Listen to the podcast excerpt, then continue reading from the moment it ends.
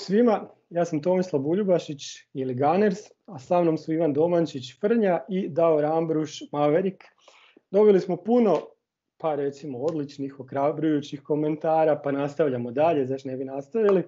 U buduće ako imate komentare, najbolje ih pišite na forumu. E, kad već govorimo o forumu, evo nekih, nekih podataka o, o našem bijeloplavom forumu. Znači imamo 286 korisnika trenutno, 41 user ima više od 1000 postova. Znači to su ono baš zadrti forumaši. 108 usera ima više od 50 postova, to bi mogli reći da su neki redovni, barem su čitači ako nisu pisači. Postova imamo više od 172 tisuće, znači nadrobili smo svega i svačega.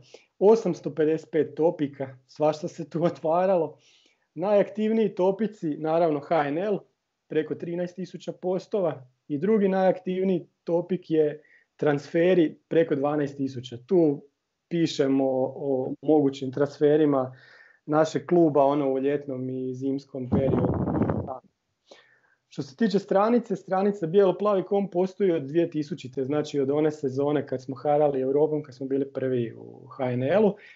E, onda jednostavno sam ja to napravio jer je postojala online samo stranica od kohorte. Ako ste bili napisali u neku tražilicu e, NK Osijek ne bi dobili skoro ništa. I onda sam ja to malo krpo pisao, čak sam pisao i vijesti e, dok se nije pojavila službena stranica kluba koja je opet znala biti neažurna, pa nestajat, pa se vraćat. Hvala Bogu danas imamo pravu stranicu kluba koja ima vijesti pa se ja ne ona više s tim baviti. Znači nema više vijesti na stranici bijeloplavi.com, tamo su komentari. Ako imamo neku vijest kad, je, kad se radi najčešće o transferima, onda to bacam na Facebook stranicu bijeloplavi.com. E, forum, forum postoji tam ne znam, ni samo 2005. 2007. ne znam. E, I na forumu imamo eto, znači, ljude koji, koji već godinama tamo pišu i to je prvi i glavni izvor informacija o klubu. Evo, to, je, to, je, to je moj dio frnja, nešto si htio dodati. Jesam vezano za, za, za hm? forum, koliko je to stvari ovaj, i stranicu, jer koliko je to dobra stvar, ali sam si ti već rekao koliko je to nama nedostajalo u nekom periodu kluba gdje nije bilo same stranice od kluba i tako dalje i nakon nekakvog raspada li tog kohortinog foruma koji isto bio onako svoje hm. vrijeme jak, tu, tu se prešlo na, na bijelo-plavi forum koji je do dan danas je ostao dosta, dosta jak i, ono, zanimljiv je u svakom slučaju da mi kao navijači izmjenjujemo te, te svoje dojmove nakon utakmica.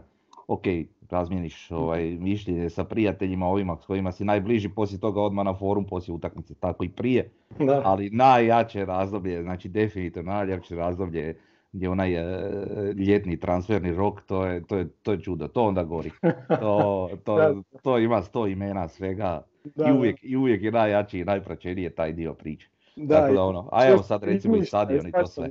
Da, da, da. Tako da je to stvarno fantastična stvar. Da. E, ništa, idemo na prvu rubriku, recimo najveći napadači NK Osijeka. Prvi koji je zaslužio tu čast biti je Davor Šuker. Sad recite mi prva stvar kad vam kažem Davor Šuker, šta vam padne na pamet? Ajde, Davore. Pa ne znam, meni padne onaj lob protiv Šmajhela, to je jedino što ja ono super njega pamtim i zapravo te igre u reprezentaciji. Uh-huh. Uh, zadnji put sam spomenuo zapravo prva utakmica na kojoj sam bio gdje on zabio isto neku golčinu, ali to kao dijete se više sjećam. E, našao uh, sam tu utakmicu. Našao sam tu, stavit ću je na YouTube. Aha, je mhm. bio dobar gol. Odličan, prekrasan gol, da. A et, mislim, zna, gol, gol igrač je bio, znao je zabist, to, stvarno tu se nema šta reći, zapravo ne znam šta bi rekao o njemu, a da već ne znam, najviše ga se sjećam iz Sevilja nekako mm-hmm. i dosta ga se sjećam po onom promašenom penalu u finalu Kupa UEFA, mislim. E, za Arsenal taj put. Za Arsenal kad je igrao. Da, da, da, da, zapravo jako ga se slabo sjećam klubski, puno ga se više sjećam rep, iz reprezentacije, ali to je bilo ono doba kad se baš pratila jako reprezentacija i sve i bio je onda naravno u to doba i obožavan i sve, a, a poslije, a šta da kažem, kad čujem za njega onak ne osjećam ništa, osim onak neki malo, neku malu sramotu što je odavde, ali zato je on sam kriv. Da. to je to, ne, nemam šta tu puno dodati. o njemu. Okay. Frnja? Pa isto tak dosta slično koji Davor Slabost, pogotovo zato što eto, malo sam mlađi, sjećam se recimo 96. 98. kak je igrao na prvenstvu, reprezentativno, isto tako klubski slabo, nešto sitno iz Arsenala, ali po svemu onome i što sam nakon gledao naravno, pogledat ćeš jer stvarno je čovjek što se tiče nogometa kao nogometaš je stvarno klasa to bio, jer li to ne može niko poreći. Ovaj, tako da smo svi pogledali neke trenutke, golove, makar ako ne i cijele utakmice gdje je on igrao i stvarno ne mogu reći ništa loše po pitanju tih igračkih sposobnosti gdje bio stvarno mm jedan vrhunski klasni napadač, ono kompletni napadač i Fox in the box i sve, sve moguće, je Ovaj, a, pa ovo nakon neke igračke karijere i sve dalje što se ono događalo gdje je on sada i predsjednik HNS-a, je li, ovaj, um, a gledajte, nije baš omiljen ovdje u gradu zbog inih razloga. Mm. E, čudi me. Dobro, mi ćemo sad samo, samo na nogometne stvari.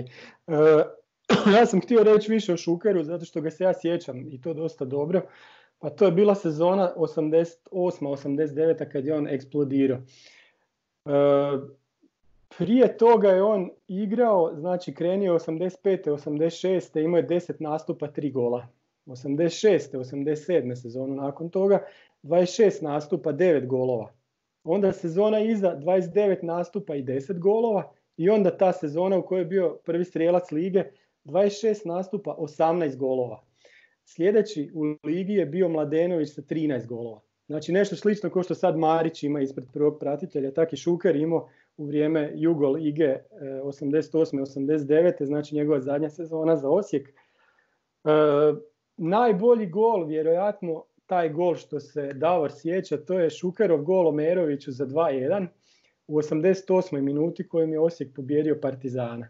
To je išlo ono iz, iz voleja sa nekih 18 metara trzaj i u 90. Strašan gol. Stavit ću ga, nalijepit ću ga tu, ljudi će ga vidjeti kad bude bilo, kad budu gledali podcast. E, nakon toga jedan, dva jako bitna gola je on zabio Dinamo iste, iste te sezone kad je Osijek, nećete vjerovati, pobjedio na Maksimiru 3-1. Šuker je zabio dva gola, prvi je bio lob sa nekih 20 metara, opet u 90, nešto nevjerovatno. A drugo je bilo da je pretrčao obrambenog igrača, ono pustio loptu sa strane, ova pretrčao igrača i zabio gol, da su mu na Maksimiru pljeskali i onda su ga oni morali dovesti. Onda, znači imamo imamo njegove igre u Dinamu. U Dinamu je imao 60 utakmica, 34 gola, dvije sezone i nakon toga dolazi Sevilja. U Sevilji je on bog.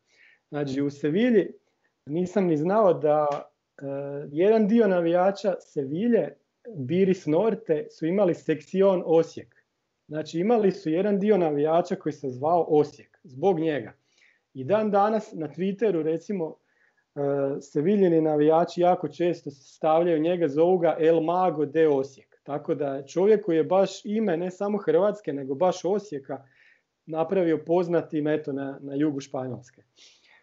Ono što on je radio u Sevilji, znači od 91. do 96. pet sezona, 153 nastupa, 76 golova. E, I onda imamo od Sevilje znači neke karte, ovako, i sad tu imate neke njihove Prva su neka dvojica starih igrača, još crno-bijele fotke, oni imaju 199 kao za napadača, kao onu neku brojku, a treći je Šuker, Šuker ima 97. Znači koliko ga cijene. Znači on je tamo odmah iza dvije legende neke prastare iz 50-ih Šuker. Iza njega, evo da vam kažem koji je iza njega, kakvi su to igrači. Luis Fabiano, Ben Jeder i Frederik Kanute. Znači on je tamo baš bog. Nakon toga Real Madrid, znači koji još igrač NK Osijeka je igrao u Real Madridu, jel tako? Nemamo ni jednog. Imamo Pranjića koji je igrao recimo u Bayernu. Da. Sad nemamo nikog u Ligi petice. Evo, vjerojatno će video otići u, gdje su rekli? U Marseille.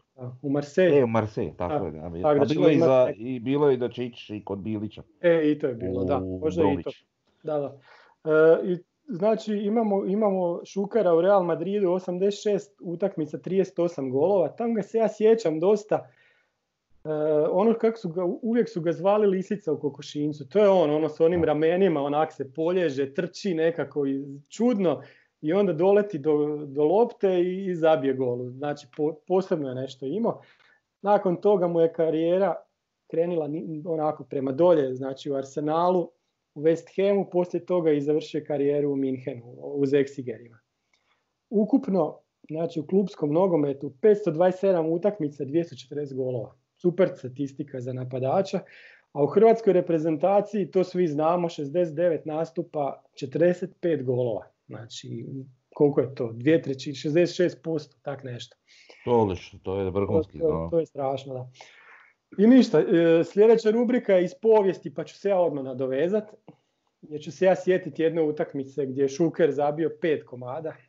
Znači, bila je utakmica Osijek Čelik 6-2. Sjećam se, bio sam sa starim na, na zapadu. Iza, uh, iza klupe od, od, od naših, znači od, od NK Osijeka. I sad krene Osijek 1-0, Šuker na, na drugoj stativi dočeka loptu i zabije glavu. Znači to je 1-0. Nakon toga ovi izjednače i, na, i poslije toga Čelik povede 2-1 i tak stoji sve do 15 minuta prije kraja. Nakon toga tri penala za Osijek. Sva tri puca Šuker, treći puca Panenku za 4-2 i nakon toga još zabije volej za 5-2 i onda šest zabio Mišković. Znači utakmica koju ću se uvijek sjećati, strašno nešto, 6-2, ludnica. Osijek je nakon te utakmice bio osmi s 19 golova, Čelik je bio 17 s 11 golova. Ono što je zanimljivo da je to znači sezona kad sam ja prvi put pomislio da Osijek može ići u Europu. Osijeku su tri boda falila da ode u Europu. Dinamo je bio peti sa ne znam, tri boda više od Osijeka koji je bio e, na diobi sedmog i osmog mjesta. Sad zamislite u Jugo ligi šta smo mogli, znati, tamo, tamo je bilo svašta, tamo se namještalo, kralo, republički sistem, suci svakaki, ali imali smo super generaciju, Šuker nas je, da nas je doveo u Europu, to je bilo strašno onda. Ništa, ja sam rekao svoju utakmicu, ajmo Frnja, reci svoju utakmicu. Ja imam jednu utakmicu koja nije ovaj toliko toliko mi ostalo urezano po, po mhm. puno tih događanja na terenu, jeli, nego više ovako oko terena i zbog jedne male anegdote. Mhm. Ovaj, to ti je utakmica 2005. Sezona 2005-2006 bila je zima, snijeg je pado. Ovaj, bio je kup, znači uh, Osijek Hajduk. To je završilo 1-1, na kraju smo mi tu ipak ispali zbog rezultata u Splitu. Zabio je Aljo, to se sjećam. Ovaj, ali meni to bilo zanimljivo baš je bio jak snijeg. Ja sam, tad su se dijelile pozivnice, pa sam igrao slučaja, dobio pozivnicu za VIP ložu. I sjedio sam fino ratkriven u VIP loži, ono uz kuhano vino i gledam preko kohortu, jeli kako ova ima, bila je brutalna bakljada. E sad, to vam je sezona kad je kod nas došao ovaj, svi ga se sjećamo, drag lik, Junior Lopez, David Junior Lopez. I on je tako jadan, vjerojatno je došao iz nekakve neimaštine, a pošto ni u klubu baš onda nije bilo neke pretjerane love, već on tu bio, jeli, dva, tri mjeseca, ali dalje furo Texas jaknu, a vani snježina zima, ozbiljna zima. I tako on sjedio pored mene, isto igrom slučaja, i nešto se lošije trenuci na terenu su bili, neko mu čak i dao jaknu, jeli, ovaj, od, od HNS-a, i ovaj, nešto loši trenuci, neki matori ga pita ono sa strane, dobro junior, zašto tako loše igrati? A on onak tek, pošto je tek došao na lošem hrvatskom, Kažem, ali na treningu ja trudim, ali oni nećeju, kaže. I to mi je ono ostalo, ostalo baš urezano. I on ispo nekakav svetac, ono. Mm. Ali, ali, ali cijela ta atmosfera, te utakmice, ovaj, i te, te situacije s njim i toga svega mi je ono, da, da. ostalo tu, jeli. Tako da, eto, to je ta neka utakmica koju bi istaknio, ono, u nekom Dobro. sjećanju posebnom da mi je. Dobro. E, ja ću malo dalje u povijest, a opet ne tak daleko kod ti. To je bila uh, utakmica iz sezone 94-95. Uh, ja sam onda skupljao lopte. Ovaj, I Hajduk, to je bio onaj Hajduk koji je igrao četvrtfinale Lige prvaka. Znači, možda i najjači Hajduk u, od kad je HNL-a u to doba. I gostovali su kod nas, to je bilo nešto pred zimu I to je, ja ne znam koji je bio razlog, ali to je jedina utakmica HNL-a u povijesti koja se igrala prije podne. Znači ona se igrala nešto u 11 sati. Da. Tako nešto. Kineski teren, tako da Pa se... da. da, da. Ovaj, ali eto, jako mi se u pamćenje. Gubili smo 1-0 i onda smo u drugom poluvremenu okrenuli prvo iz čistog penala, Špehar zabio i nekih 10 minuta prije kraja je zabio iz nekog poluvoleja gol i zapravo ja sam bio na tom korneru stajao kao skupljač lopti i kad je on zabio taj gol on je onda tamo pot, protrčao, svi su tamo protrčavali, to, to se mene tak nešto do, dojmilo i ono tu utakmicu pamtim, ono, dan danas baš, baš dobro. Pa Dobro, bitan je taj segment razdoblja gdje, gdje je Hajduk stvarno bio onda Da. super jak, a mi ga uspjeli jeli, riješiti. Pa da. Da, idemo, idemo dalje na, na glavnu temu. Glavna tema danas nam je trenersko pitanje, pa ćemo analizirati Zekića, Skendera i Kuleševića. Ono što je zanimljivo, ovako kad gledamo svu trojicu, je da sva trojica imaju 56% bodova. Kulešević ima 57, ruku na srce. Znači, osvajaju prilično e, isti, isti broj bodova. E, pa recimo, Osijek onako stoji tu, tu, tu i tamo malo više, malo niže na tablici, jel, od trećeg do, do petog mjesta. Šta je to s tim trenerima? Šta nama treba? Koja je razlika? Evo krenit ćemo, krenit ćemo prvo sa Zekićem. Frnja će nam ispričati. On je ovako fan Zekića, rekao nam je zadnji put. A on će krenuti sa Zekićem. Pa idemo dalje. Može. Nisam sad neki ozbiljan fan, ali ono, mislim da je, da je puno ovaj, Od nas trojice si najveći fan. Da. pa otprilike ta, ta varijanta priče, jeli. Ovaj, uglavnom, vidi, Zekića, ja mislim, mo- dobro, nemojte to gledati kao da sam fan, nego gledajte to kao da, da ga ipak, ne znam iz kojih razloga pokušavam opravdati malo što se tiče nekih stvari, on je, prva stvar koja je bitna je da je on već bio u klubu kad je došlo novo vodstvo, jeli. I oni su ga tu zatekli i što im svaka čast jeli, zadržali, što je pošteno s njihove strane, iako nije možda bio dio nekakve njihove ekipe, jeli. Ovaj, I tu je on krenio sasvim solidno kad se konsolidirala ta situacija u klubu, kad su igrači, znači, do, ono, ajmo reći, počeli dobrijati redovna primanja i tako dalje i tako dalje. Znači, situacija je bila bolja. Ovaj, I tu, tu, tu je nekako to sve krenilo. Naravno, došli su slijedom svega jeli, nekakvi bolji rezultati. Ovaj, I on je onako, ajmo reći nekako neiskusan trener u, tom trenutku bio, a i vjerojatno i danas. Ovaj, I on se kroz Osijek jeli, učio. I sad dolaze da su igrači nekakvi, prvom valu su ono došli, ako se dobro sjećam, tamo je i Jupi i Boban, ako se ne varam, među prvima, jer gdje je on počeo graditi nekakvu ekipu koja bi možda eventualno njemu kao treneru odgovarala, jer on je volio igrati onaj što se i meni dosta sviđa, sustav 4-2-3-1. Ovaj, I to je trebalo nekakvog naštimavanja da ti nađeš igrače koji su ti za taj sustav ovaj, pogodni. I to je sve postepeno raslo jeli, do, do one europske sezone gdje smo, gdje, mislim to je bilo vrlo brzo, ali mi smo u toj, u toj sezoni, ovaj, to će ga svi pamtiti po toj sezoni kao trenera, jer ipak dobiti PSV i Lucern i sve to što se događalo, igrati one utakmice gdje nismo bili nešto posebno lošije protiv Austrije, ispali smo. Ovaj, to će ga svi pamtiti, to je ono vje- vječna slika koju ćemo imati kao navijači u glavi. Jeli.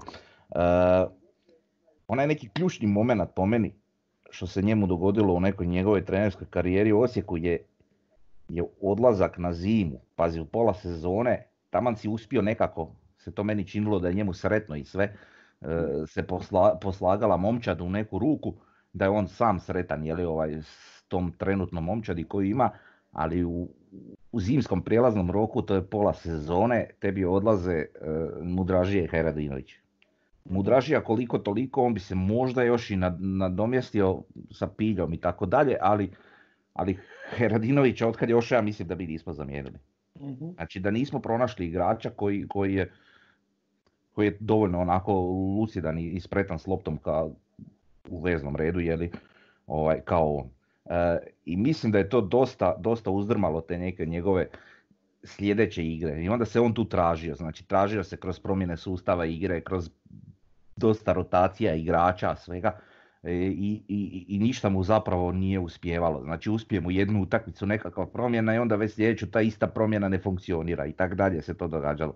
Tu je došlo do nekakvog gnjeva, ono akumuliranog, ajmo reći, malo navijača zbog svih tih onako, ne, ono, neočekivano slabih rezultata, ovaj, da bi na kraju došlo do, do, do, do njegove ono, smjene konačne. E, u, mislim u tom svemu ono meni je onda baš, mislim bilo mi u jednu ruku krivo, iako nisam bio jedan od onih koji će sad odmah popljuvat novog trenera, ono svakom treba dati priliku. Jer i tako da sam rekao odmah da Skenderu treba dati priliku pa ćemo vidjeti. Ovaj, ali ono sad kad gledam s nekim osvrtom i vezano uz ono što smo pričali na prošlom podcastu, to jest ono što sam ja pričao, mhm. Mislim da je u, u toj nekakvoj reali Zekić jedan od trenera po svojim kvalitetama od trenera pri vrhu koje, koji bi se uklopili u tu nekakvu našu priču Osijeka. Uh, izvukao sam jedan ono kad, sam, kad smo radili nekakvu pripremu zanimljivo, ovaj, zanimljive podatke. To malo više govori o Skenderu nego o Zekiću, ali samo da nađem točno. Znači broj golova po utakmici, što, što ja smatram da je dosta bitno, ovaj, uh pogotovo za našu ligu, za naše navijače, znači ljudima je kod nas uvijek bitnije da, da mi pobjedimo 5-4 nego, nego da igramo 1-1 ili, ili da pobjedimo 1-0 draže ljudima više no. golova. Jer. Uh-huh. Tako da Zekić ono u tim svojim, on ima negdje 2,59, a recimo Skender odmah koji je došao iza njega, iako velika razlika u broju utakmica, ali, uh-huh. Ali Skender ima 2,26, jeli. Tako da to se isto, isto recimo osjeti. Kulešević je tu negdje čak sa, sa, sa, sa Zekićem, uh-huh. jer on onako isto ga malo više napadački nogomet. Tako da smo im prešli iz, iz jedne, jedne situacije kod Zekića, u drugu kod Skendera, pa u treću kod Kuleševića. Dosta nam je onako turbulentno po pitanju trenera, ali mislim, sad kažem, opet gledano unazad, mislim da nam je bila greška ovaj e, smjena Zekića. Aha, volio bi da se vrati jednom u budućnosti. Pa, to bi svakako, ali volio bi da je ostao. Mislim da bi, da, da bi napredovao. Jer ljudi, kažem, e, došlo je do te neke razine i onda više nije raslo. Da. I to je ljudima smetalo, više nije, nije, nije raslo onakom, ono, ajmo reći nekakvom eksponencijalnom linijom e, koja bi se ljudima e, svidjela, jeli. Ali, ali, ali logično je da do, do toga mora kata doći, jer ipak e, mislim da on kako kroz koji svoj, period svoje karijere u Osijeku ovaj, trenerske, mislim da je ipak imao relativno limitiranu ekipu za ono što su ljudi očekivali. uh koliko god puno toga ovisi o treneru, naravno da ovisi o ekipi. I mislim da je recimo Skender imao puno jaču ekipu po pitanju tih igračkih kvaliteta i puno je više mogao prilagoditi sebi mhm. Nego što je to mogao Zekić. Takav mi je osjećaj, opet ne mogu tvrditi da on nije mogao, ne znam kakvi su bili njihovi mhm. odnosi u klubu. Uh, ajde da te pitam jedno pitanje koje bi svaki navijač ovaj koji je bio protiv Zekića rekao. Znači, je li on izvuko maksimum iz igrača. Znaš, Mislim da nije. puno smo imali igrača koji su došli, došli su, bili su odlični igrači u nekim klubovima, u Osijeku kao da su stagnirali. Mi smo puno više očekivali od nekih igrača. Neke igrače, ruku na srce, kao recimo Mudražiju, je izvukao od nigdje, jel da? Došao je, stavio ga je odmah i to je bilo odlično. Da. A dobro, to je sad zanimljivo. Gledaj, evo, ja mislim da nije, uh ruku na srce, nemamo šta lagati, mislim da nije, ali ali gledano općenito te neke trenere naš, e, i općenito klubove, pa mislim da u svakom klubu se događa da, da, da neki igrači opadnu. Okay, da, znači, da se to dogodi, evo sad Bubnić nekakav klub, ne mhm. znam, evo, ne znam, Hofekheim, nebitno. Dođe i tamo pet igrača pa, pa budu solidni i trojica nakon nekog vremena opadnu, dvojica ostanu odlični ili se poboljšaju. To se mhm. događa, jednostavno je to profiliranje. Da li to mi igraču ne odgovara, sam trener, da li mu ne odgovara, ne znam, neka situacija u klubu, ne odgovara mu grad, nešto. Nešto se događa u glavama tih igrača gdje oni variraju. E sad, ide ono pitanje da li, da li Zekić ili bilo koji trener, da je na, mhm. kad je na toj funkciji, da li je on nekakav dovoljan motivator, da li, da, da, da li on tog igrača uklopio na, na onoj nekoj taktičkoj razini na kojoj je mhm. trebao i tako dalje. E to su sad već stvari koje je nama kao navijaču teško primijetiti. Mi vidimo da taj igrač ne pruža ono što bi mogao. Ali, mm ali, ali, ali nikad kao navijači, pošto nismo direktno u to sve uključeni, e, nažalost ne možemo znati zašto je tome tako. Jeli? Nekad se Mhm. ne- neko izlane pa kaže šta mu ne štima, ali to je uglavnom vrlo rijetko. Tako da sad evo recimo bilo je tih igrača, Boban recimo on je došao kao jedan solidan igrač, ja ga se sjećam, ali je baš stagnirao. Bio je ono uvijek ok na toj nekoj razini, ali nikad nije pre- preskočio još neku stepenicu malo više da pokaže nešto više, a opet imam osjećaj da je mogao. Sad, zašto je to do, toga do... I još tako poneki igrač Boban mi je pao prvi Da, da, da. Pa meni isto tako, meni ta priča sa, sa Zekićem je ko neka nezavršena priča, Da. ali jednostavno kad je odlazio i morao otići je došlo totalno do zasićenja kluba i njega i navijača, nekako je bilo, bio je trenutak za to.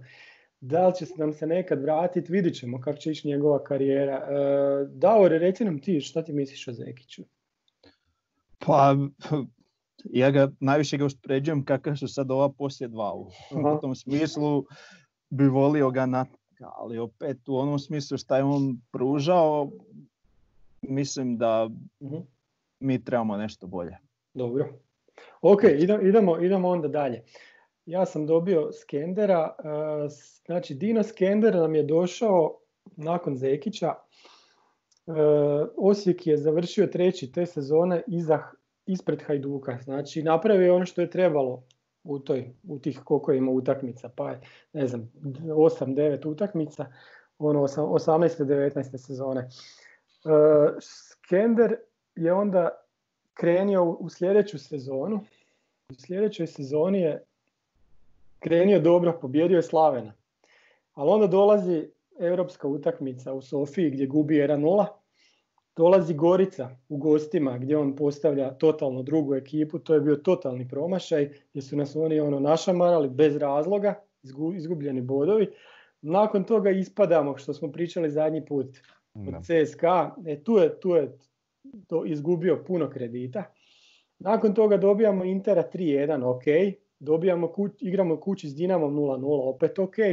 Igramo s Rijekom 1-1 u gostima, dobijamo Hajduka 1-0. I onda taj Osijek koji je dosta pojačan, kojeg mi puno očekujemo, ide Istri i tamo ne odigra ništa, igra 0-0. Onda ona utakmica s Varaždinom 2-2, kad smo i dobili dva gola od Varaždina zadnjeg na tablici, ono u, u kojem, 91. i 93. minuti, gdje su počeli zvižduci protiv njega i onda je dobio zadnju utakmicu sa Lokomotivom, gdje je on pokušao napraviti nešto malo drugo, drugo nego što je prije igrao. Znači, evo, prije toga, znači, Skenderovih 3-5-2 je uvijek izgledalo trojica od ozada, Majstorović, Škorić i Šutalo. Igrao je sa bočnim igračima, najčešće sa Bočkajem i sa Šoršom. U sredini Klein Hessler, Žaper i Pilj ili Lopa i naprijed su mu bili Mance i Marić. To je recimo postava koju je izveo protiv Dinama u gradskom vrtu na 0-0. Sličnu postavu je imao protiv CSKA u Osijeku, samo je umjesto Lope igrao Pilj. Onda on dolazi na tu zadnju utakmicu koja mu je bila biti i ne biti sa lokomotivom i stavlja postavu opet ova trojica od ozada. Bočni igrači su mu sad Talis i Silva. Igra sad sa dvojicom zadnjih veznik, sa Žaperom i Jugovićem. Na, ispred njih su Klein Hessler i Pilj. Igra sa jednim napadačem Marićem. I ta utakmica, koliko je se sjećate, ne znam, Osijek je imao više, više i loptu, 54% je imao loptu, udarci na gol 5-2 za Osijek i vodili smo 1-0, Marić je zabio za 1-0. Lokomotiva je imala dva udarca na gol, zabila, zabila dva gola. E, onaj zadnji gol u Tolićev u 88 minuti kad je ono prebacio šutala i zavalio i to je značilo kraj Skenderove karijere u Osijeku. Tu je on dobio nogu. Ono što je zanimljivo sa Skenderom, znači jednaki broj, jednaki postotak bodova kao Zekić. Ako Zekića gledamo samo one tri sezone kad je imao pravu ekipu, znači od 2016. 17. E, znači Skender, e, najbitnija stvar da nije izgubio derbi.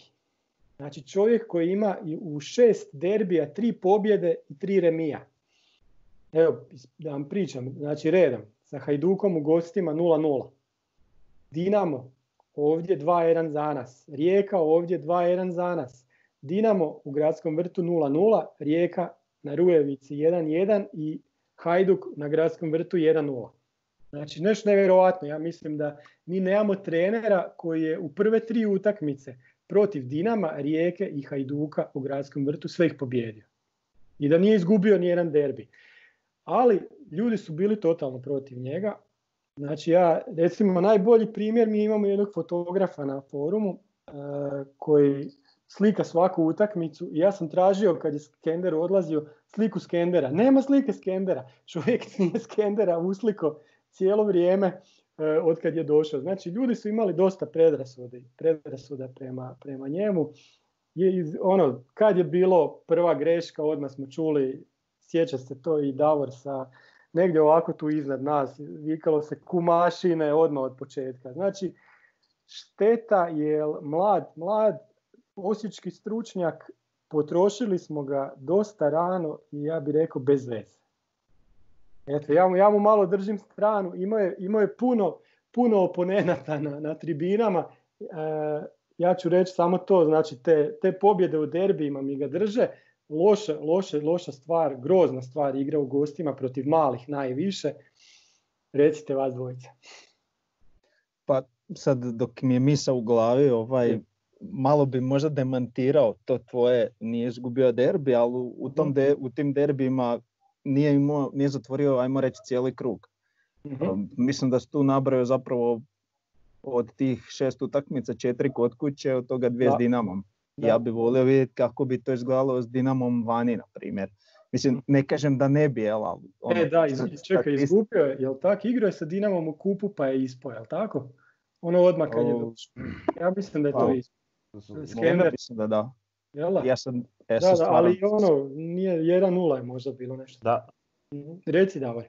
Da, tako da, ono, s te strane, malo da te demantiram, a opet s druge strane, uh, onak, možda ima nešto u njemu, ali on je definitivno prerano bio ubačen u vatru. Tako I s obzirom na okolnosti koje je došao, s obzirom da smo mi već sa Zekićem imali taj jedan osjećaj stagniranja, mm što bi se reklo danas popularno, izravnali smo krivulju. mm Ovaj, ništa se nije promijenilo posebno sa Skenderom, još smo dobili pa, malo nešto negledljiviju igru, manjak hrabrosti i a mislim da je to kad je on tako po takvim okolnostima došao da je i tu njegov strah dosta utjecao na sam taj njegov pristup u utakmicama. Mhm. Ja bih sam nadodao ako mogu, ovaj, znači, e, znači što se tiče Skendera, isto tako slažem se, znači žao mi je u jednu ruku što je mladi i što je stručak i svi kažu, ne poznam čovjeka naravno, ali, ali svi kažu da je dosta studiozan kogod ga poznaje, da, da ono živi za nogomet i sve i da živi u tom svijetu trenerskom. E, meni je samo žao, sad da li je to njegovom krivnjom, da li je to krivnja uprave pa da je, da je stvarno prerano završio. On je morao imati neku karijeru unutar tog Osijeka 2 gdje je i započeo i, uh i po meni on morao jednostavno otići trenirati da li nekakvog drugog drugoligaša, ali da je samostalno klub Cibalija pa da je blizu ili pa da ode recimo u nekakvu Ubam Istru u prvoj ligi ili tako nekakav klub gdje bi on sebe malo više izgradio pa, kao trenera pa, pa da onda dođe nakon nekog iskustva. Ovako je došao neiskusan i forsirao je tvrdoglavo svoju 3-5-2 ovaj, formaciju koja je po meni često izgledala kao 5-3-2 ili tako neka varijanta. To je 5-3-2, ovaj, svi da. nazivaju 3-5-2. Da, ma dobro, da. da, da. I uglavnom, ovaj, kažem, ali opet naravno krivo mi je što, što, što smo ga, ajmo reći, na takav neki način potrošili, ali ne mora ni to biti. Samo, sam, sam, samo po meni je on morao odraditi tako nekakav put, kakav sam rekao, znači, mm nekakav drugoligaš, pa prvoligaš slabi, pa onda tek da, uz nekakav uspjeh da dođe. To, eto, to mi je kod njega ono. I nešto što sam zaboravio uh, kod Zekića napomenuti, ali to važi i za, i za Skendera i za Koleševića. Um, ta, ta nekakva uh, limitiranost te ekipe, mislim da je to dosta bitno, da, da, da ne smijemo to baš zanemariti kod nijednog trenera, jer da, da, moramo to uzeti u obzir da nisu, nijedan po meni nije imao nešto više za od drugog mjesta. Evo jedino trenutno ovo sad po meni ekipa u zadnjih nešto je, je, je ok da je došla do te neke razine da bude druga. Što mi želimo. Jer... Mhm. Ok, sad stižemo na trenutnog trenera. Davore, reci nam šta misliš o Kuleševiću. Pa sad ovo kad si rekao trenera, to zvuči zanimljivo, jel Aha. nisam ni ja sam siguran je li on trener. mhm. Ne znam ni je li on, zapravo ja baš sam siguran prilično da on nije, ali nekako nisam siguran da ni on misli da je trener, odnosno ne znam jel to želi biti. Ali pogledamo njegovu karijeru, on je bio trener prvom navratu Osijeka 10 utakmica Da. i od onda ništa i onda sad opet ovo. Znači on je tu postavljen nekakvom, hajmo reći, ne svojom voljom, sigurno. Tako da, ta, tako on i djeluje, kao da ni on sam nije siguran jel bi bio ili ne bi bio trener Mhm. i što zapravo nas jako puno košta. E sad, kad bi on htio biti trener, njegova statistika nije baš nešto divna. U tom prvom navratu je on imao 10% pobjeda, znači od 10 utakmica pobjedio je jednu. Iako je to ona sezona gdje smo protiv Dragovoljca zadnje kolo uh, se spasili, opet prosjek te sezone je bio 22% pobjeda, a njegov prosjek je bio 10. Znači, opet je to bilo upola slabije od nekakvog prosjeka i u toj jadnoj godini. E, Što se tiče ove sezone, ja pokušavam analizirati šta on igra, kako on igra, koju formaciju, ali to, to isto ne možeš, to, to nije uopće očito i to je zapravo najveći problem. On je probao s 3-5-2, on pokušava sad s neko, nekakvom četvoricom u liniji.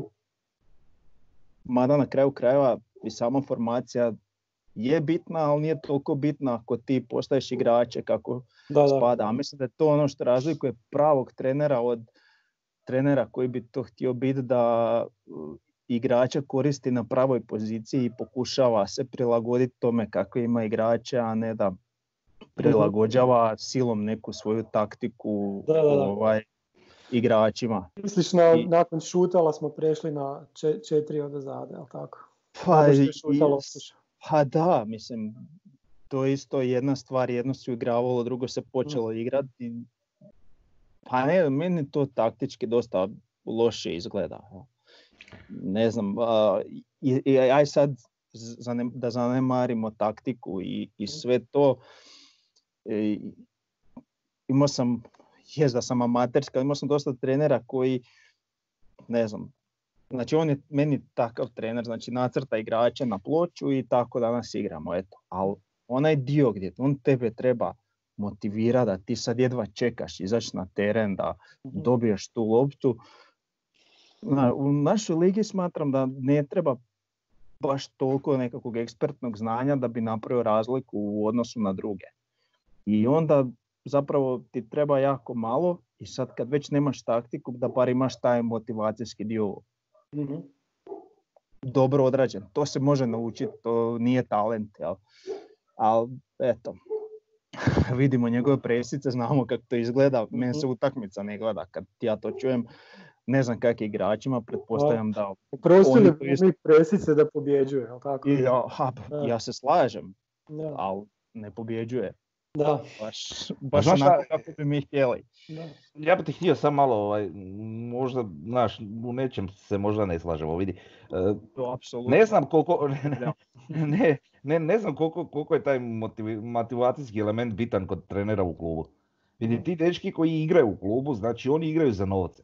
Nemaš ti, mislim, ok, poželjno je da je neki trener motivator uz, uz to da je odličan taktičar, ali mislim da je taj element motivacije više bitan za reprezentaciju i slične situacije. E, u klubu, vidi, ti igrači ako s- nisu samo motivirani time da oni, da oni od toga žive i tako dalje, ne znam koliko trener, ok, sad kad pričamo o Kuleševiću, on te može demotivirati s obzirom na neke, kak nam djeluje na tim presicama, ali, ali mislim da taj motivacijski element ne bi trebao biti presudan kod, kod, kod klubskog trenera s obzirom da, da je to svakodnevni posao tih igrača i da bi se oni sami trebali motivirati da budu. Pogotovo u jednom klubu poput Osijeka gdje oni e, svojim dobrovnim igrama si otvaraju dalje neke jeli, e, Pa, solucije. Da, kužim šta hoćeš reći, sad mislim ne kažem da je motivacija presudna i najbitniji dio, ali kad već ovo ne ide, znaš, to su sve neke nijanse kod- i kod taktike bi ga malo branio, znaš, nije sad nešto da brani, stvarno sam razočaran sa, sa, sa, sa situacijom, ali, ali, ali ne znam da li je on u potpunosti kao trener kriv. Mm, e, vidi, došao je kao netko ko je zamjena, privremeno rješenje dok ne dođe netko. Pa je onda odjednom, e, on je za stalno. Pa onda odjednom, ajde vidit ćemo, nismo sigurni. Pa, ja ne znam da li taj čovjek uopće sam zna šta je ono. Da, pa, to, to, to je najveći možda i problem. I, I onda drugi dio priče, on, došao je, on je došao na ti 3-5-2 na Skenderovu ekipu. On nije imao ni jednog e, napadačko krilo u tom trenutku. Imao onog, ovog, jel ga imao, više se ni ne sjećam da li je imao ni do Kita da je on došao poslije. Ne, imao ga je. Imao ga je. Ni do Kita, on je bio tu nešto na lila, mm kao nekakav polu špica, krilo, nešto. I više nikoga. E sad je došao Grezda pa on može eksperimentirati sa krilima i tako dalje. Mhm. Moga imat bočka, ali onda opet nemaš nikog na ljevom beku. E, mislim da je on morao igrati taj 3-5-2 i šutalo je bio tu, to su već rekli, znači morali smo igrati s trojicom. Imaš i Škorića, i Mestorovića i Šutala. Mestorović mm. odličan igra, Škorić kapetan koji isto igra dobro i Šutalo koji je bio projekt kluba da se proda. Znači ta trojica su morala igrati tako da je ovaj, Kulešić tako mora isto igrati. Tako da, znaš, ono, to su neke stvari s kojima bi ga ipak obranio. I e sad tu nakon odlaska Šutala on eksperimentira s nekakvim informacijama koje ja vjerujem da bi on volio igrati, ali opet i nemaš ekipu prilagođenu tome. Da, ali imao je, znaš, imao je pripreme ono, na jugu Španjolske. Nakon tih priprema, ja ne znam što su oni radili tamo. Pazi, mi, e, svaki tuđi prekid je naš problem. Kad mi imamo korner, ti korneri lete na sve strane. To nismo zabili gola iz kornera, nismo ni uopće ni opasni.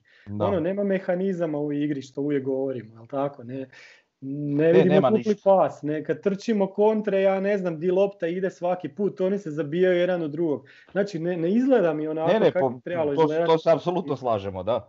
Ali kažem, evo samo neke sitnice, možda i nisu sitnice koje bi ja njemu eventualno dao ono kao, kao nekakvu obranu, jeli. mm Mislim da ćete se čak i složiti s tim stvarima, jer opet ne, ne, ne možemo baš totalno pokući čovjeka ako uzmemo sve te stvari u obzir. A ne znam, Dobro, pa sam u tu poziciju bilo bi mi ne, iz, ne Ali vidi, mi, mi ga sad gledamo kao trenera, znaš, e sad treba, na, naravno treba uzeti u obzir da je on tu postavljen silom prilika. Da. Pitanje, mislim, naravno da baš nije htio, rekao bi ne bi, vjerojatno je htio, ali onako iznenada. Da. I možda i najveći problem je što si ti zadnji put e, Tomislav je rekao mhm. najbolja, e, najsvjetlija točka u sezoni, ja baš tako ne gledam ta pobjeda u Koprivnici. ja mislim da mu je to kupilo jako puno kredita i, i, i da zbog tog zapravo je on ostao tako jako dugo, jer je ispalo, wow, vidi dvije stvari da. modificirao i sad mi letimo, a I ja mislim... toga je bilo dobrih rezultata, da, da. da a ja mislim da je to sve bilo ovaj, posljedica uh, vjere igrača da ćemo mi dobiti nekog strana. To smo pričali na forumu, ta, ta, utakmica je ono, uh eto više recimo tu dolazi ta, ta motivacija u pitanje. Forumskim našim pričama, ja sad opet neću ulaziti, ne znam, ali, ali ispada da su igrači se htjeli pokazati nekakvom uh, obećanom stranom trenerskog imenu. Treneru iz Panini albuma, jel tako? Tako je, treneru iz Panini albuma, pa su se na toj utakmici pokazali, e, čim on nije došao već sljedeće kolo tropa. Da. Ne znam, evo. Mm. Da. Ma dobro, e, nama Ja takav dojam imam, jel? Da. da. Nama je tu lako pričati, ipak smo mi lajci, ali ja, ja recimo kad gledam trenere, ja gledam znači kako on postavi na početku ekipu, kako odgovori na ono, na, tre, na ono što je napravio tuđi trener, šta napravi na poluvremenu i šta, kakve zamjene ima. Recimo kod Kuleševića pa ajde, sve, sve četiri stvari su mi nekako onako na, na, negdje na sredini na 50%. Čak on i zamjene napravi, ali često mu su mu zamjene prekasno. On mhm. napravi zamjene koje bi ja napravio, ali ih mhm. napravi ono u 80. umjesto u 65. minuti. Slažem se isto s tobom oko toga. igra ili previše na sigurno, ili, ili ne riskira, ili, ili ne, ne znam, kasni, kasni sa nekim stvarima. To, to je moja najveća zamjerka. Je, to baš kod zamjena što kažeš isto. Znači mijenja to igrača za igrača, to što za kojeg ja kažem, ali prije 15 minuta što E, sam rekao. to, to, Znaš, da. on obavio zamjenu u 80. ja sam to rekao kuću u ne znam, 65. nebitno, je li? Mhm. Ovaj, ista situacija baš kod njega. Da, da. se događa. E, ništa, mislim- ajmo, da, reci. Prosti samo, mislim, eto, recimo Zekić da je puno bolji u, to, u, u, u, tom, u toj sferi koju si ti govorio, kako postaje na početku i šta radi sa zamjenama. Opet, događale su mu se baš cijele utakmice koje su bile kao cijela utakmica kiks.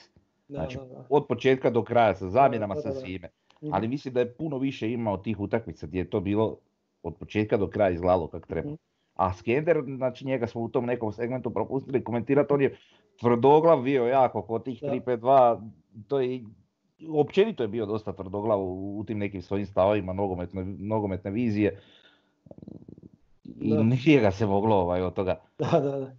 E, aj, Znaš, ajmo mi... opro- oprosti reci- samo, Mhm. ja se recimo uh, Zekića zapravo sjećam po tome da je radio totalno krive zamjene. Aha. Ne znam, Ali, ono nama ne, radio nešto nekad. treba, on stavlja Lukića ili Lesijaka. To, to su mi bila valjda, ne znam, Dobro, ono da, pa. na njih dvojicu. Mhm. Ne, to ti je ostalo urezano, to zato i kažem, bilo je tih nekih utakmica koje su bile kompletno promašaj po pitanju tih Mhm. stvari. Ali mislim da je, koliko je meni u sjećanju, mislim da je većina, ono ne znam, 7 od 10 bubam utakmica da je ipak bilo sve od samog početka do kraja na nekoj maloj razini. Dobro, malo smo ih is- ispričali, smo dosta dugo smo sad o, o tome pričali. Ajmo reći, e, jel vidite neku moguću zamjenu iz Hrvatske? Ko bi mogao biti trener Osijeka iz HNL-a recimo trenutno ili neki hrvatski trener? Ništa? Ha, ha vidi, ja tu vidim, ajmo reći jedno i pol ime. A, prvi koji vidim je Orešćanin. Dobro. A, mislim, ne poznam toliko njegov rad i šta ja znam, ali jedino što znam da je u, unazad deseta godina njegov Hajduk je zapravo jedini kojeg sam se bojao. Da. Znači oni su baš igrali. Da. Eto. I čisto iz tog razloga. Znaš, sad oni njemu tu dosta tu uh, gziru spočitavaju i šta ja znam, ali mislim da je to već ona, već se onaj Brbić vratio pa da se to već kuhalo ko što se znalo sad i za Mhm. Bijelic da će odletiti. Tako Da, da, da, da. ne gledam to kao njegov nekakav neuspjeh, nego da je to posljedica svih događanja tamo, tako da ja eto tu njega Mhm. ajmo reći vidim kao tog jednog cijelog, a drugi je možda Jakirović, iako iskreno sad kad sam vidio ove e, vijesti da Da. će ovaj e, Jovićević biti prvi trener, da. a da njega bi kao za Dinamo 2, Mhm. tu mi je ono pao totalno u očima da je takva nekakva ambicija doći biti Da, trener. trener druge momčadi. Da. Dakle, da tu, tu, tu su mi sad dosta puno upitnika iznad glave oko njega, pa zato sam rekao pola Da, za da. njega. Pa dobro, ja bih rekao tog Jakirovića, jer i, pošto se o njemu dosta pričalo, više o Rešaninu nisam ni razmišljao, uopće ga se nisam recimo sjetio, Ok. iako pravu si ono, to sve što si rekao, Davore. Ovaj, ali sada mi neko drugi ovaj, nešto posebno ispada ono, u prvi plan. Ne, ne, ne, ne vidim nikoga. Mhm. Ne, ne, realno, ne po nekim kvalitetama, po nekom, ono, što bi nas kao navijače Osijeka zadovoljilo. Da, da, da. E, meni recimo, pa Jakirović, mi, ja, ja ga recimo ne vidim toliko. Meni ta Gorica kad je igrala pod Jakirovićem, to su bile uvijek iste utakmice. To vam je ko Cibalija na steroidima. Znate kak je Cibalija uvijek igra, onak tvrdo, e, na nož, e, na žuti karton e, i onda neka, neka kontra, neki prekid, zabije se gol. On je, ne znam, imao je recimo Marija Marinu, dok je imao Marija Marinu, čovjeka koji mu je bio u sredini zadnji veznik, koji je sve trgo, on je, on je bio dobar. Ode mu na polusezoni, on ode i iza ja- jako, jako, ono, par utakmica nakon toga ode Jakirović. Recimo Tomić je zanimljiv. Tomić iz Lokomotive, ali pazi, ne, mi, ne možeš reći da trener Lokomotive da je dobar, jer biti trener Lokomotive to je najlakši posao u svemiru. Pazi, ti nemaš nikakvog pritiska. Ti nemaš navijača, ko, evo, ko sad nas trojica što pri, ko priča o treneru Lokomotive? Niko. Ko njega Da. gleda, tamo ni rodbina ga ne gleda, znaš. E, št- on hoće biti peti, šesti, četvrti, to ja ne znam jer tamo ikog briga. Znaš, Plus Da. što ima Ono- igrače koji isto su tako bez pritiska i ono, Da. mogu pazi letiti ima super igrače, ima I mladi su dobri i motivirani. E sad, da li bi taj Tomić u Osijeku donio plus ili ne bi, ja nemam pojma, ali recimo to je trenersko ime koje onako sad gledaš na tablicu, recimo, recimo bi bilo dobro. Ne znam, ajmo, znači ne vidimo iz Hrvatske nikako, nikakvo pojačanje za nas na, na, na trenerskoj klupi, onda smo, onda smo govorili o treneru strance. Kad je bilo to previranje nakon, nakon Skendera, imali smo anketu na forumu, tamo je 94% glasova bilo da, da treba novo, novo rješenje na klupi, da to rješenje treba biti stranac. Onda sam ja raspisao zašto treba strani trener. Treba se poremetiti klika koju imamo u HNL-u i koja, znači svako već žmirečki zna kako će koji, koji klub igrati, jel tako? Tamo Toplak, ja mislim da kad Toplaka pitate, on će ti odmah iz ruke izbaciti formaciju od svih ostalih devet, devet timova. Sad kad bi došao neki strani trener, barem i prvih par kola, 5, 10 kola bi bili totalno neš, neka avangardna, ja se nadam. Uh, Osijeku treba više zasluženog medijskog prostora i u nacionalnim medijima, bar na razini rijeke. To bi nam donio neko, neko to trenersko ime iz Panini albuma Sličica. Nikad nismo imali stranog trenera, stvarno nikad nismo imali stranog trenera. Evo, to bi bila pozitivna promjena i za struku, u klubu, za sve njih u klubu, a i za navijače isto tako, da čisto da vidimo to. E, možda će nam to animirati dio nogometne klu, publike koji dalje sjedi u kući za vrijeme upaljenih reflektora na gradskom vrtu. Znači oni koji imaju recimo pretplatničku kartu ne dolaze ili koji gledaju neke lige petice a misle da ovdje neki levati igraju. Onda igrači će pozitivno reagirati na osobu koja dolazi iz drugog miljeja pogotovo ako je to neki bivši igrač koji ima neku karijeru iza sebe. Nema ugrađenog stava u kojem je Maksimir ne, teško osvojiv poljud nezgodan. Znači nema, nema tog stava kod stranog trenera. Trener koji ima nešto osvojeno u karijeri, a da to nije unaprijed osvojeni HNL s Dinamom ili neka juniorska liga. Znači da li mi možemo dovesti takvog trenera. Onda sljedeće navijači su velikom većinom za stranog trenera, 100%. E, isto tako imat će i dovoljno kredita, neće mu se početi zvižditi ako izgubi ono od Varaždina ili, ili Gorice ili Istre. I zadnja stvar, predsjednik kluba je već debelo zagrizao u temu dovođenja stranca, treba samo završiti započet. E sad, imamo trojicu likova koji su, koji su bili spominjani, Zedorf, Krep, Krespo i Panući. Evo, ko će prvi od vas dvojice? Frnja ima Zedorfa, uh, Davor ima Panućija. Aj Panući, please. Ajmo Panući. Ču, prvo kad čujem Panući, prvo što se sjetim je Ćosić, evo, čudi se ti moj Panući, kad je Rapajić onu kiflu zabio dvije druge. Eh, znači, Panući kao trener, on je baš pravi Panini trener, znači Aha. karijera ne mogu reći da mu je baš neka e, uopće. Znači on je bio dvije godine pomoćnik kapelu u, u, u Rusiji. Onda je vodio Livorno u praktički istoj sezoni u dva navrata u drugoj talijanskoj ligi. 1,25 boda po utakmici ispali iz lige. Ternano vodio čak jednu utakmicu. I to su mu jedina dva kluba i nakon toga preuzeo Albaniju, vodio 15 utakmica, e, 0,93 boda po tekmi. Ajde uzmimo u obzir da je to ipak Albanija i šta ja znam, ali opet. Plus mu je znao bi grezdu, jel? Da. Tako da, eto, to je ta neka njegova trenerska karijera. Nikad on posebno ničim nije odskako.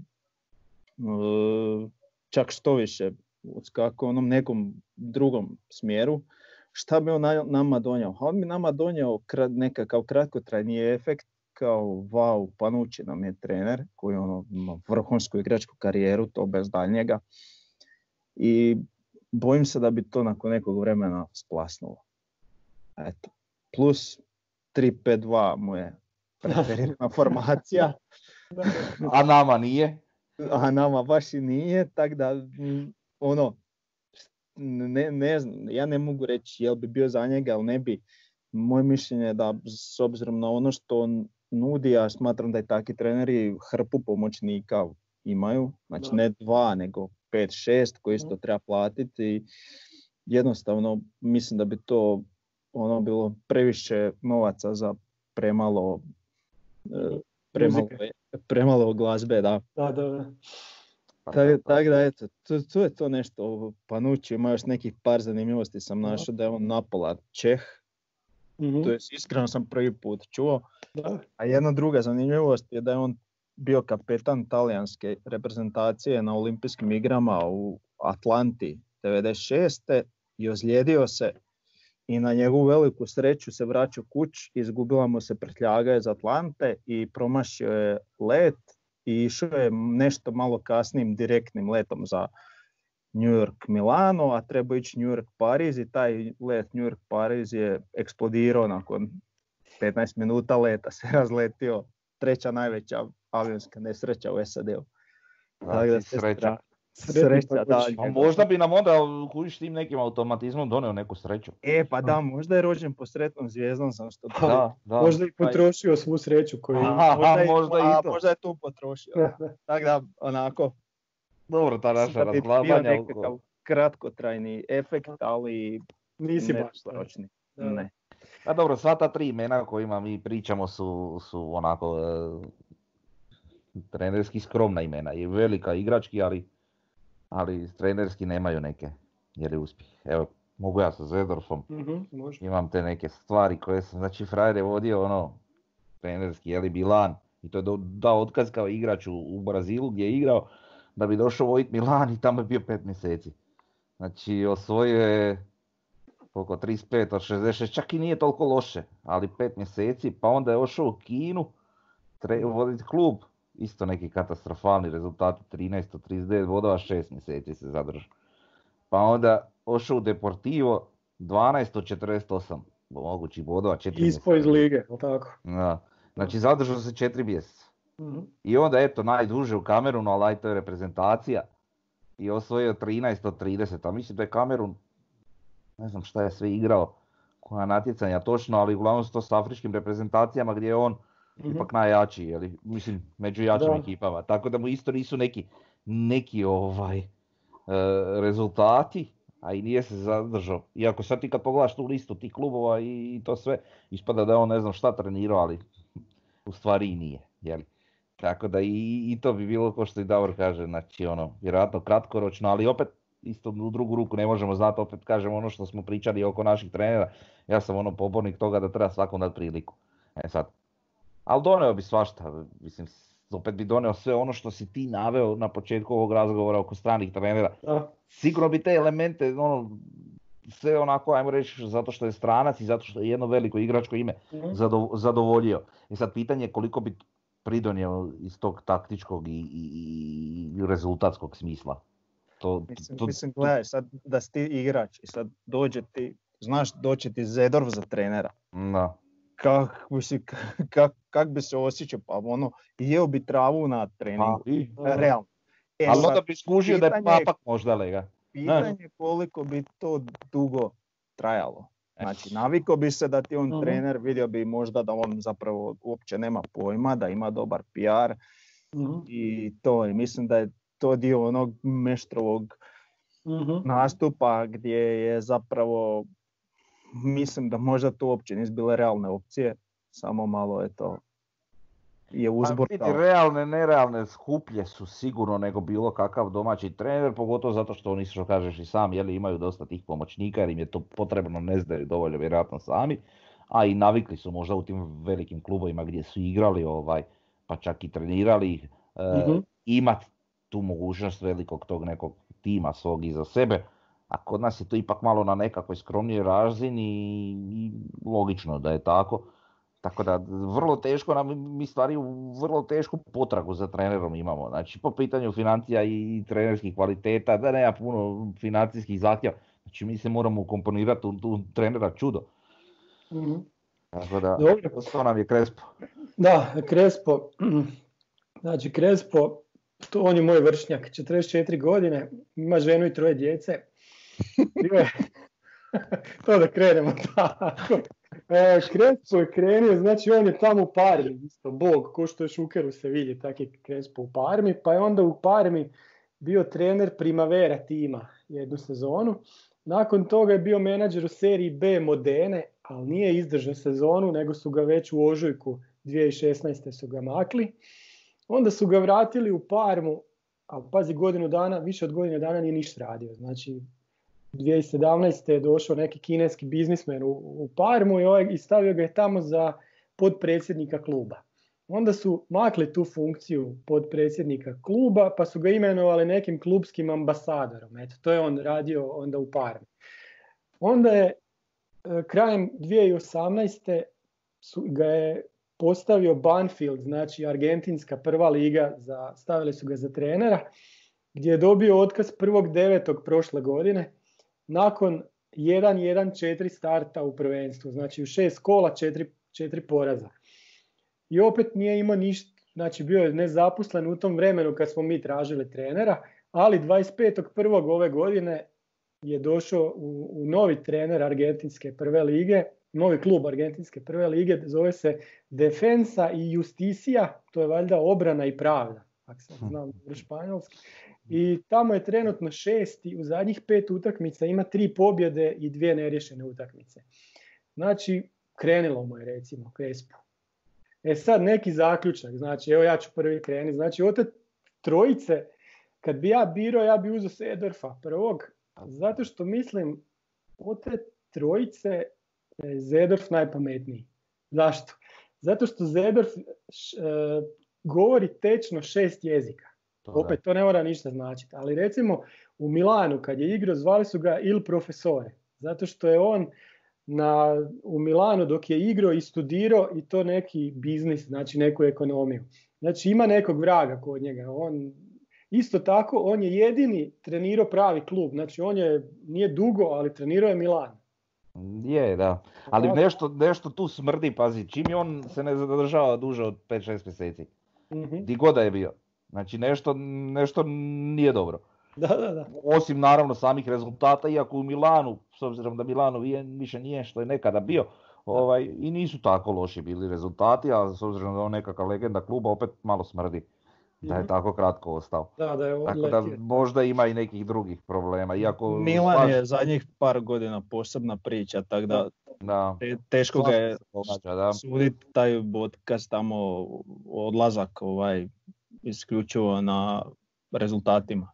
Da, ali slažem se ovaj, to da za Zedorfa, od te trojice ipak i ja Zedorfa recimo, stvarno se slažem da, da mi djeluje da je najpametniji. Jer. mm Sad, i na, s obzirom na cijelu igračku karijeru i sve i on na način čak i koji je igrao za, za usporedbu, baš se vidjelo da je on čovjek koji to razumije, koji razumije taj nogomet. Mm Mislim da, da možda bi bilo nekako najbolje rješenje od te trojice, ali ja sam rađen za nekog no name lika. Znači stranca, no name lika koji ima bubam sad uh, kup sa, sa ne znam uh, da. Bubniću, Vilem Cvole ili nešto tako u Nizozemskoj, kužiš? Ma, koji ima ja, ne znam, nešto iza sebe. Ja čak ne bi toliko gledao na to, na te trofeje, ne znam zašto toliko patimo da mora biti taj trener koji je nešto osvojio. Znaš, meni je recimo ist, veliki uspjeh kad neko sa klubom koji je bio predodređen za ono donji dio tablice izbori Europu, to je po meni isto. A je, ali to kažem, znači, to je neka domena rezultata, da li je to taj neki kup s nekim klubom ili, ili, ili to što ti kažeš, znači da. da ima rezultat iza sebe, sad koji rezultat manje važno, ali da ga ima, a ne da imaš par ti velikih klubova sam na temelju svog imena i u stvari nemaš ništa po pitanju te trenerske mm. karijere. Bolje mi je, bolje mi je ta takva varijanta nego, nego, ne, nego sad veliko ime. Iako kažem opet veliko ime isto donosi nešto što ti Davore rekao, taj meštar gleda na to ili, ili ono što se ukomponira u tvoju tomo priču. Je, naj, naj, mislim da najviše dobivamo s time kad bi konačno nešto osvojili. Čak ni ne mislim toliko na kupne kad bi konačno bili prvaci. Da. E, a mislim da nam to takav trener neće. Znate šta, palo mi jedno ime na pamet, ne znam da li bi se složili vi sa mnom i ne znam da li nam je u financijskim okvirima, ali, ali ne znam zašto ne bi recimo Niku Kovača doveli. Ja mislim da bi on bio dobar trener za nas. Da, ali bi on htio doći, znaš. On je ono Osijek. A naravno. Da, Pa da, čuj, negdje moraš nastaviti karijeru. Da, Aj sad, da li, kažem, da li bi se to, ali ja volim takve trenere poput njega i Felixa Magata. Takvi su mi se uvijek sviđali. Da da, stojiš na centru dva sata i to ti je to, kazna. da, da, da. Je E, nek Zeman sa pet napadača da igramo, ništa. Da, A da, da. vidi. Volio bi i to. Ne znam, svašta bi volio, ali ništa mi se nije ostvarilo u zadnje vrijeme po pitanju Osijeka. Pa da, pazi, mi sad ko navijači Osijeka, pa ja sad kad se sjećam, pa koji je nama trener bio dobar, znaš? Ne A znam, bio je. Šušak ono jednu sezonu, Mršić nam je bio dobar ono dok je išlo, kad je poslije ne, su ga zvi, zviždali smo mu, ne znam, meni je Čvaljo ono. E pa čekam da se njega bio- sjetiš. Naravno, da, Čvaljo Kada je se njega sjetiš jer njega svi vole. Svi. Da, da, da. To je jedini trener koji je ono nama ostao. I znaš koliko, koliko ljudi ovaj, čak dosta vole, u- bar ja i takav dojam imam, a ja i osobno. Meni je Lončarević bio super.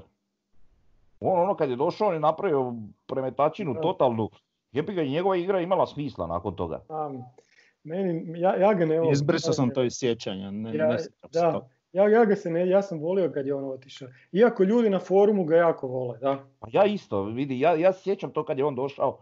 To, to prije nek što je on došao, to je izgledalo, ti, to se nije znalo ko pije, ko plaća. Mhm. On je tu, kad je došao, to je ošlo jebat, da prostiš Da, na psovci. Ma, Ali ošlo je, ošlo je, ne znam, jedno desetak igrača sigurno, koji su bili ono u kadru prve ekipe. da. I on je to nadomirio sa nekoliko drugačijih igrača, mlađih. Pa sjećam se recimo tu, tu isplivo, to je dečko koji osim u Osijeku kad je igrao nije napravio nigdje dalje ništa, koliko se ja sjećam Antonio Hrnčević. Pa on je onda igrao odlično jebote. E, šta je on igrao kao nekakvog desnog e, napadača, krilo, nešto. O, da, da, vidi, tu je isplivo no name igrač, kužiš kojeg je on, kao ajmo Mhm. reći, doveo. Znači on je tu otero, ne znam, 10-15 igrača i doveo 7-8 koji su bili onako solidni i to je na nešto ličilo. Tako da eto, meni ono na nekom lijepom sjećanju. Meni je recimo u sjećanju isto uh, sad ime koje smo imali u klubu donedavno Steinbrickner. Recimo on je, on je, pa koliko to ima godina kad je on bio prvi trener, nije baš imao neku ekipu, ali je to bilo dosta stabilno i onako oku nije bilo, nije bilo to loše. A čekaj, ako se ne varam, on i je došao nešto iza, iza Lončarevića. Ja mislim da je, da. O, o- on je naslijedio nekako Lončarevićevu tu ovu stavštinu, ajmo reći. Ja se A njega recimo sjećam točno. dobro. Da, da. Da, tu bi se čak složio, ja isto njega pamtim da smo onda možda najljepši nogomet igrali Da, da. dok je on bio trener. Da, da, da. Isto sa nikakvom ekipom, onak čisto smo ok Samo meni je opet kod njega nejasno kako, znači tu ćemo se složiti, je li da svi, svi se sjećamo tog nekog ljepšeg nogometa kada, kada je on bio trener, ali, ali mi neja- nejasno mi je zašto nakon toga nije opet napravio ništa. E, Znači ne moraš pazi. nužno u Osijeku biti, pa odi brat u Cibaliju, brat. Ne, naš bubam, nebitno. da. Odi u Vukovar 91. napravi nešto, ne, ne znam, evo. To mi je, to mi je onako enigma. Da, Kod, Da. kod većine ti isto tako i Kulešević, recimo on je već bio trener, pa je otišao napravio ništa, nigdje nije bio trener, niš, znaš, Mhm. ništa nije radio. Je ono bio i u Rijeci i ovo i ono, ali Da. trenerski Pa da. da, da, da, znam, a da, teško je ta trenerska karijera. Ajde Moraš opet, imati puno poznanstava i tak, znaš, da, da uopće negdje dođeš. je, je, je, ali evo, kod Dine sad recimo, aj dobro, korona i to sve, ali, Da. ali ovaj, da toga nema, on opet nije nigdje otišao, ništa nije pokušao. Pa Da, da bi, da bi na neki ono, se način opet ovdje vratio kao uspješni jednog sa dana, da, da. rezultatom. Mhm. Tako da to mi je onako sumnjivo, taj nedostatak nekakve osobne ambicije u tom trenerskom svijetu kod tih ljudi. Mhm. Ne znam, jesmo sve rekli, jer imate još nešto. Ovome se može misli koji mi dođu pa odlete, pa, da, pa da. To sam kad smo pričali, sad sam se opet sjetio, nisam, sad ću opet vjerojatno zaboraviti da pričam. Ovaj, e, kod ove trojice trenera, na- znači Zekić, e, Skender i Kolešić, to je onaj problem isto što, što su sva trojica što imaju.